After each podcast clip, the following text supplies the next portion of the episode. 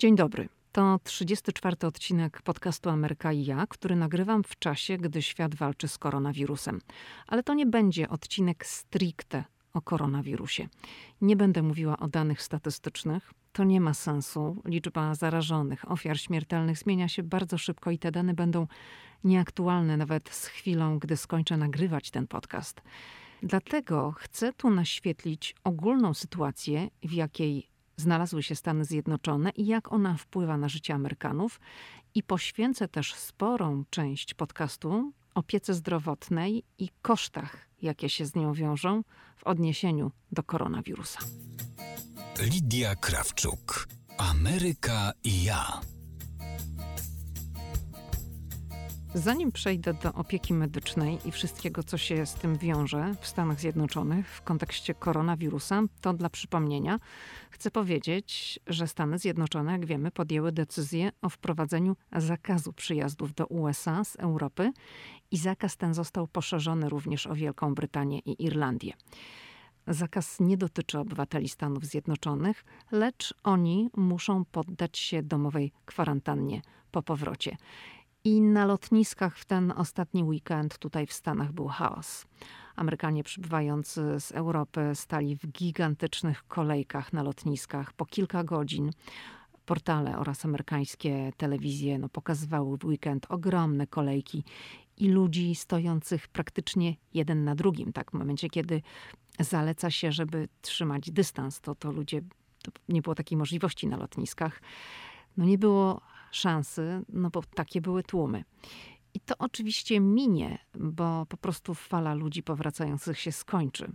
No ale administracja Donalda Trumpa jest krytykowana za przyczynienie się do tego chaosu.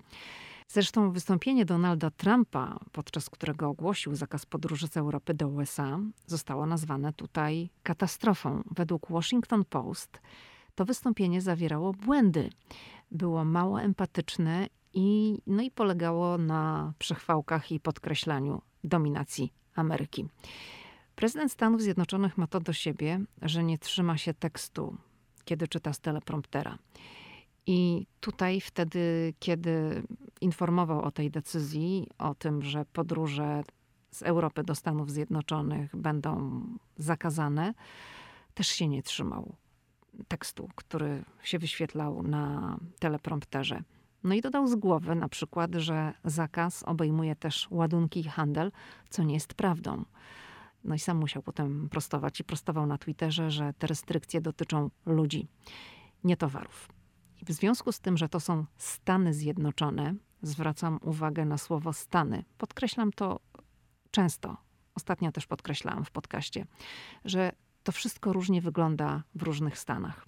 I administracja Donalda Trumpa wprowadziła stan wyjątkowy w związku z koronawirusem i dzięki temu uruchomiono specjalne środki, czyli pieniądze na walkę z koronawirusem, to są miliardy dolarów, lecz sytuacja i podejmowane decyzje dotyczące na przykład zamykania szkół, barów, odwoływania imprez, podejmowane są na szczeblu stanowym albo lokalnym. I po prostu nie wszędzie jest tak samo. Albo inaczej, teraz to może trochę się ujednolicić w jakimś stopniu, ponieważ w poniedziałek, 16 marca, Donald Trump zarekomendował, żeby Stany, w których dochodzi do zarażeń, zamykały szkoły, żeby również zamykały bary, restauracje, żeby zamykano siłownie. Powiedział również, że wirus może wpływać na życie Amerykanów aż do lipca i że ludzie nie powinni gromadzić się w grupach większych niż 10 osób, ale te zalecenia, które zostały wskazane na konferencji przez prezydenta Trumpa, no to, to nie znaczy, że do lipca tak ma być, że to na razie 15 dni ma ten okres obejmować, a co później to, to się okaże. Ale no to są Stany, tak? I w różnych obszarach może być mniej lub bardziej restrykcyjnie. No w San Francisco na przykład zarządzono przymusowy zakaz opuszczania mieszkań. Mieszkańcy mają pozostawać w domach, mają wychodzić tylko w przypadku wizyt lekarskich albo konieczności zrobienia zakupów.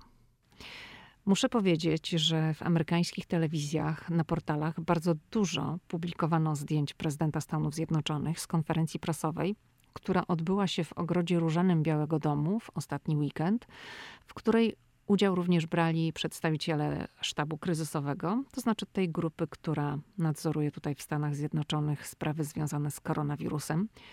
I Donald Trump, zapowiadając te osoby i, i zapraszając je do mikrofonu, podawał im rękę. Jeden z przedstawicieli, to już był któryś z kolei, który miał wystąpić mm, na tym podejście i, i, i, i mówić, nie podał ręki prezydentowi, tylko stuknął się z nim łokciem. I zrobił to z uśmiechem, ale nie wyciągnął ręki, którą Donald Trump w jego stronę skierował. I na kolejnej konferencji prasowej Donald Trump, prezydent USA, został zapytany, dlaczego ściskał ludziom dłonie w momencie, gdy ciągle się powtarza, żeby tego nie robić. No i odparł, że ciężko jest pozbyć się przyzwyczajenia. Tu z prezydentem Stanów Zjednoczonych było w USA bardzo dużo spekulacji, ponieważ tydzień wcześniej Donald Trump podejmował swojej posiadłości na Florydzie w Mar-a-Lago brazylijską delegację i u jednego z członków tej delegacji wykryto koronawirusa. Ale Donald Trump nie zachorował, wynik jest negatywny. I oczywiście na początku to było też tak, że prezydent mówił, że nie będzie się poddawał testom, że nie ma potrzeby, nie będzie poddawał się badaniom. Tam była jeszcze kwestia tego, że prezydent Brazylii, który również był wówczas w Mar-a-Lago, został poddany testom i wynik był negatywny, no ale ostatecznie Donald Trump takim testom się poddał i, i też u niego wynik jest negatywny. Chcę jeszcze zatrzymać się na chwilę przy tym, co powiedziano mm, na tej y, jednej z konferencji prasowych Donalda Trumpa. Ona miała miejsce w weekend. Otóż zapowiedziano tutaj w Stanach uruchomienie systemu online, który powstaje we współpracy z Google, za pomocą którego ludzie mogą przez internet odpowiadać na pytania w sprawie symptomów związanych z koronawirusem.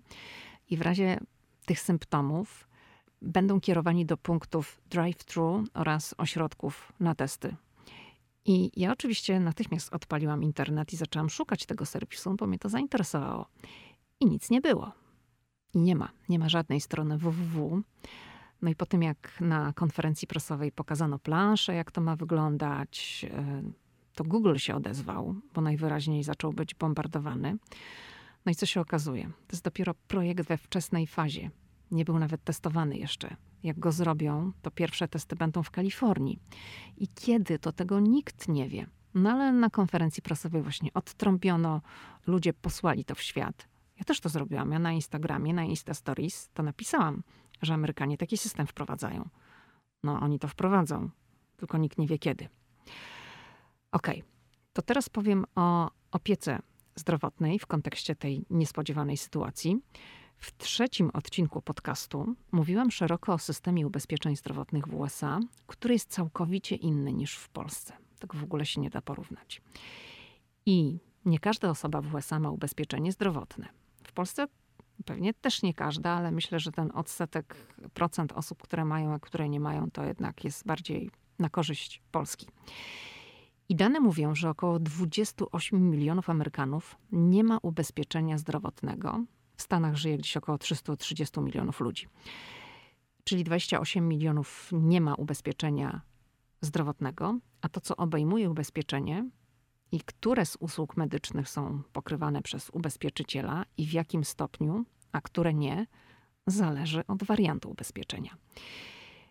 Bardzo wielu pracowników ma ubezpieczenia od pracodawcy, ale to nie jest tak, że ma się ubezpieczenie od pracodawcy, no i problem jest z głowy. Pracodawca płaci bowiem zazwyczaj tylko część stawki tej składki ubezpieczeniowej.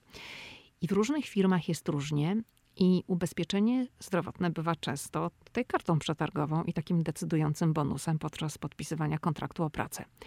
Dla Amerykanina ubezpieczenie jest ważniejsze niż urlop. I tak, jedni pracodawcy pokrywają 50% składki ubezpieczeniowej inni 80, inni 60. No wszystko zależy od tego, jaka to jest firma. Resztę płaci pracownik.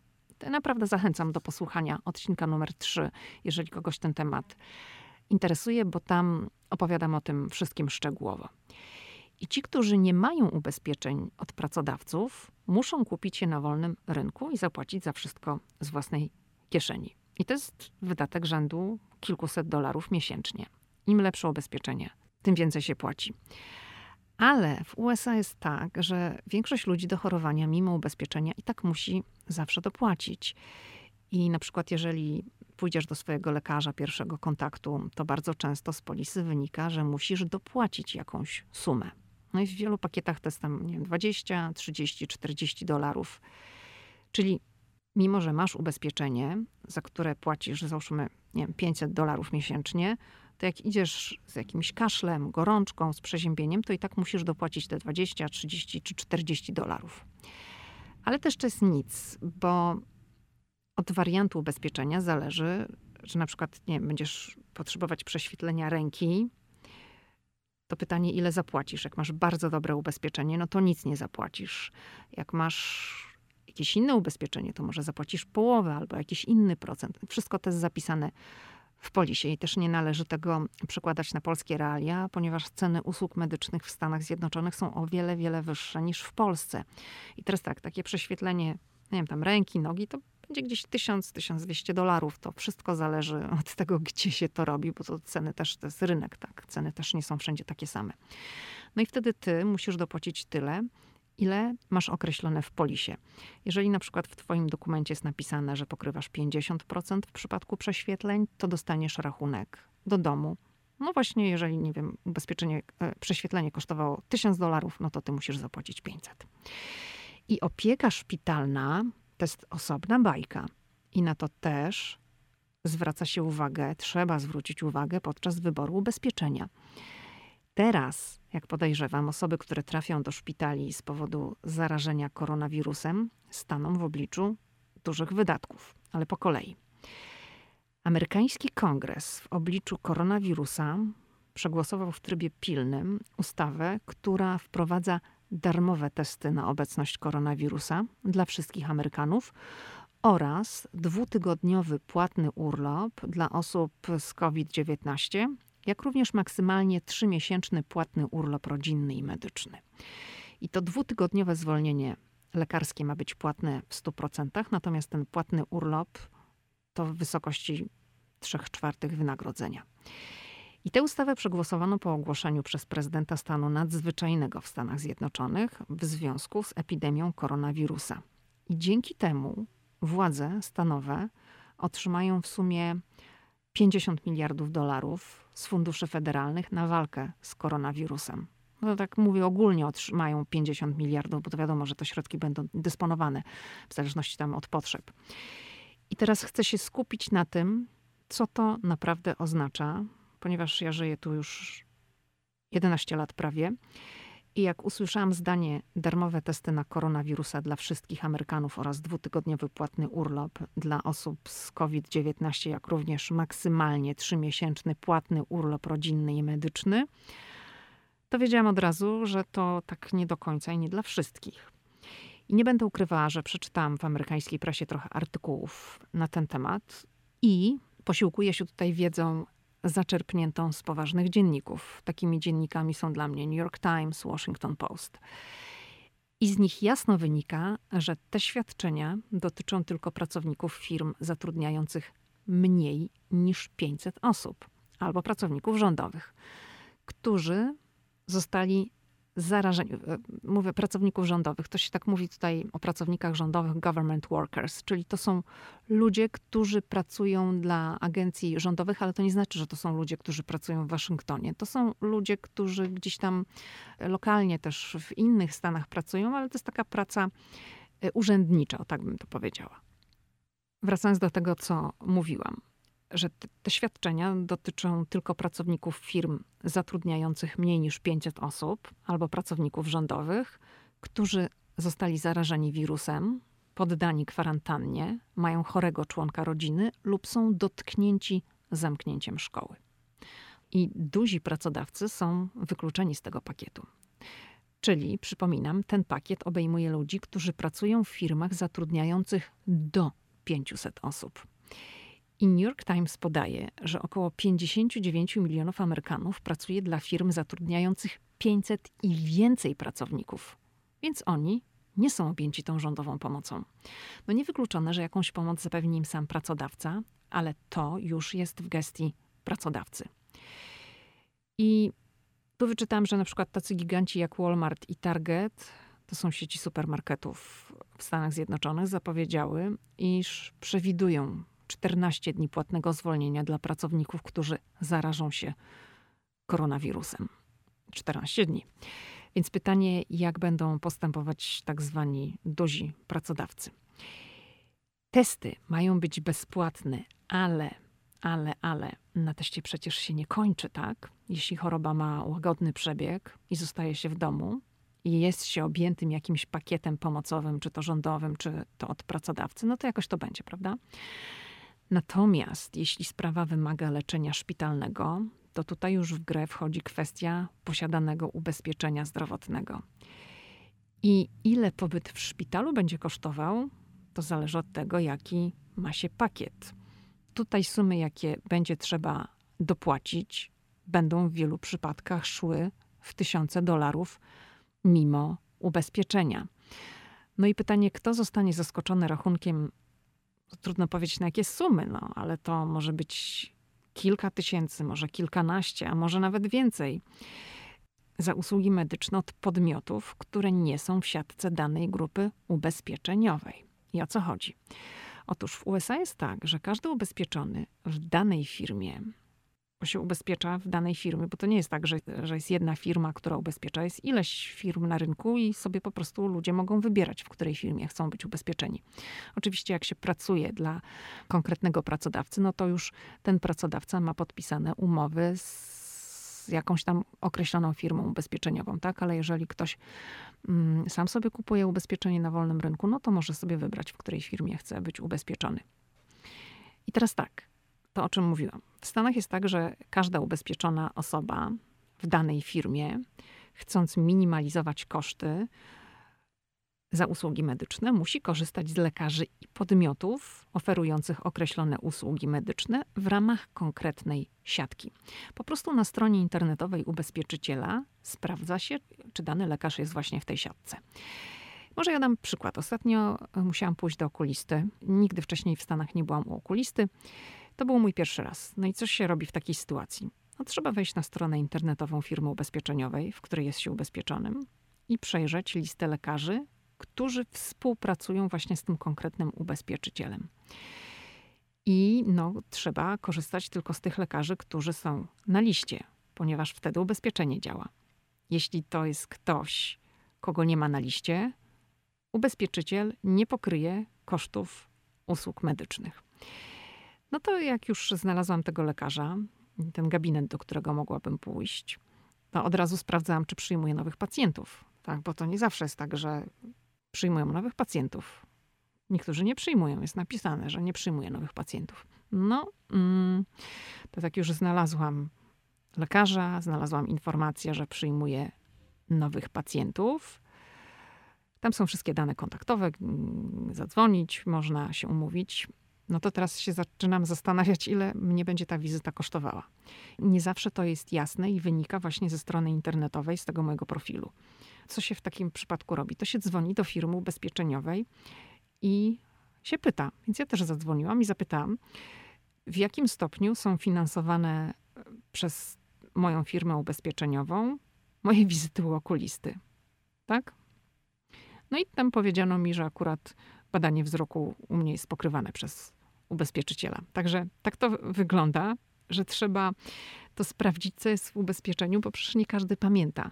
I jeśli nie ma w siatce tego konkretnego lekarza, tak jak mówiłam, do którego chcielibyśmy pójść, bo na przykład, nie wiem, koleżanka nam poleci, kolega mówi, o to on jest dobry okulista, to idź do tego. No ale jak go nie ma w tej siatce, to ja pójdę do innego, tak? Po to, żebym nie musiała dopłacać to po prostu nie korzystałabym z ubezpieczenia i musiałabym w całości zapłacić za taką wizytę. Ale w Stanach Zjednoczonych są takie przypadki, że ludzie są zaskakiwani rachunkami na tysiące, a nawet na kilkadziesiąt tysięcy dolarów i więcej, bo nagle okazuje się, że w ich leczeniu brał udział lekarz, na przykład w przypadku nagłej operacji, który nie jest w siatce danej firmy ubezpieczeniowej. I czytałam taką historię, że jakiś człowiek miał tutaj przeszczep płuc. To czytałam jakoś w 2019 roku, w drugiej połowie. I ten człowiek wiedział, że przeszczep będzie potrzebny, miał dobre ubezpieczenie i przeszczep miał być sfinansowany przez jego firmę ubezpieczeniową. On już to wszystko dogadywał z ubezpieczycielem przed zabiegiem. Wszystko było ustalone i, i, i wiedział, że, że jest jakby finansowo bezpieczny. Lecz zdarzyło się tak, że zanim ustalono termin operacji, ten człowiek przestał oddychać. No jego żona zadzwoniła na 911, tak, no wiadomo. Karetka zabrała go do szpitala i spędził cztery dni na intensywnej terapii. I tam lekarze podjęli decyzję, że trzeba go przetransportować śmigłowcem do innej placówki na przeszczep, bo był dawca i był organ. I okazało się, że za ten przeszczep to nie zapłacił nic. Przeszczep kosztował ponad 40 tysięcy dolarów. Nie było tam nic mowy na temat kosztów szpitalnych, także ja nie wiem, czy ten człowiek tam za te koszty szpitalne musiał coś dopłacać. Była tutaj wymieniona suma dotycząca samej operacji, samego przeszczepu. W każdym razie ten mężczyzna dostał rachunek wynoszący ponad 50 tysięcy dolarów za lot śmigłowcem. Firma ubezpieczeniowa obciążyła go z tej kwoty sumą wynoszącą 11,5 tysiąca dolarów. Bo resztę oni pokryli ubezpieczyciel, ale on dostał 11,5 tysiąca dolarów do zapłacenia za to, że przewieziono go śmigłowcem i także przeszczep był tańszy niż lot śmigłowcem.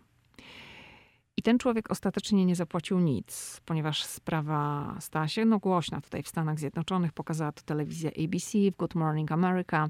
No i ta firma lotnicza, która ścigała tego człowieka, ta firma, tam czytałam, że nawet nie wiadomo skąd wzięła telefon do jego córki, która mieszka gdzieś tam w innej części Ameryki, wydzwaniała. I ta firma mu odpuściła.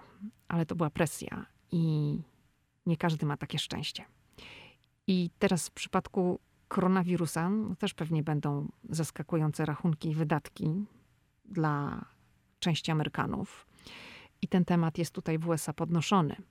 Zresztą były robione badania i 54% Amerykanów boi się o wydatki związane z koronawirusem. Tu są dwie kwestie. Utrata zarobków, bo jak mówiłam, ta rządowa pomoc nie dotyczy przecież każdego pracownika, a ta druga kwestia to są właśnie koszty medyczne. To wszystko zależy od stabilności pracy i od tego, dla kogo się pracuje, jaka to jest firma, jakie są benefity, jaka jest polityka związana ze zwolnieniami oraz oczywiście, jakie jest ubezpieczenie zdrowotne. Także w dobie koronawirusa wiele osób w USA stanie w obliczu zaskakujących rachunków i wiele zapewne podejmie walkę z firmami ubezpieczeniowymi. No ale nie każdy wygra, wiadomo. U mojego syna odwołano lekcję w szkole na miesiąc. Mm, na wiosnę w amerykańskich szkołach jest tygodniowa przerwa wiosenna. To się nazywa spring break, i tutaj w tym naszym regionie przerwa wiosenna miała rozpocząć się tydzień przed Wielkanocą, i po Wielkanocy dzieci miały wrócić do szkoły. W szkole mojego syna zapadła decyzja, że dzieci nie chodzą do szkoły i wracają po Wielkanocy. Także to tyle dzisiaj. Za tydzień postanowiłam, że opowiem o Waszyngtonie w kontekście wiśniowych drzew, bo co roku od kilkudziesięciu lat na przełomie marca, kwietnia odbywa się tutaj festiwal kwitnącej wiśni, dlatego że w stolicy USA rośnie kilka tysięcy wiśniowych drzew. No i jest tutaj w tym okresie naprawdę przepięknie. I oczywiście w tym roku będzie wszystko inaczej z powodu sytuacji, w jakiej znalazł się cały świat, ale drzewa, niezależnie od tych okoliczności, tak będą kwitły. I, I to przecież nie oznacza, że nie mogę opowiedzieć tutaj o tym, skąd się te wiśnie e, wzięły w Waszyngtonie, co zwykle dzieje się w mieście i rzecz jasna przytoczyć przy okazji kilka historii, prawda? No mogę. Także pozdrawiam wszystkich bardzo serdecznie. Dziękuję za wszystkie wspaniałe recenzje w Apple Podcast. Sprawiają mi wielką radość. Czytam wszystkie, zaglądam patrzę, czy ktoś coś zostawił. I słyszymy się w kolejnym odcinku. Podcasty ukazują się, przypomnę, w każdy wtorek. I nie zapomnijcie subskrybować. Ameryka i ja. Do usłyszenia.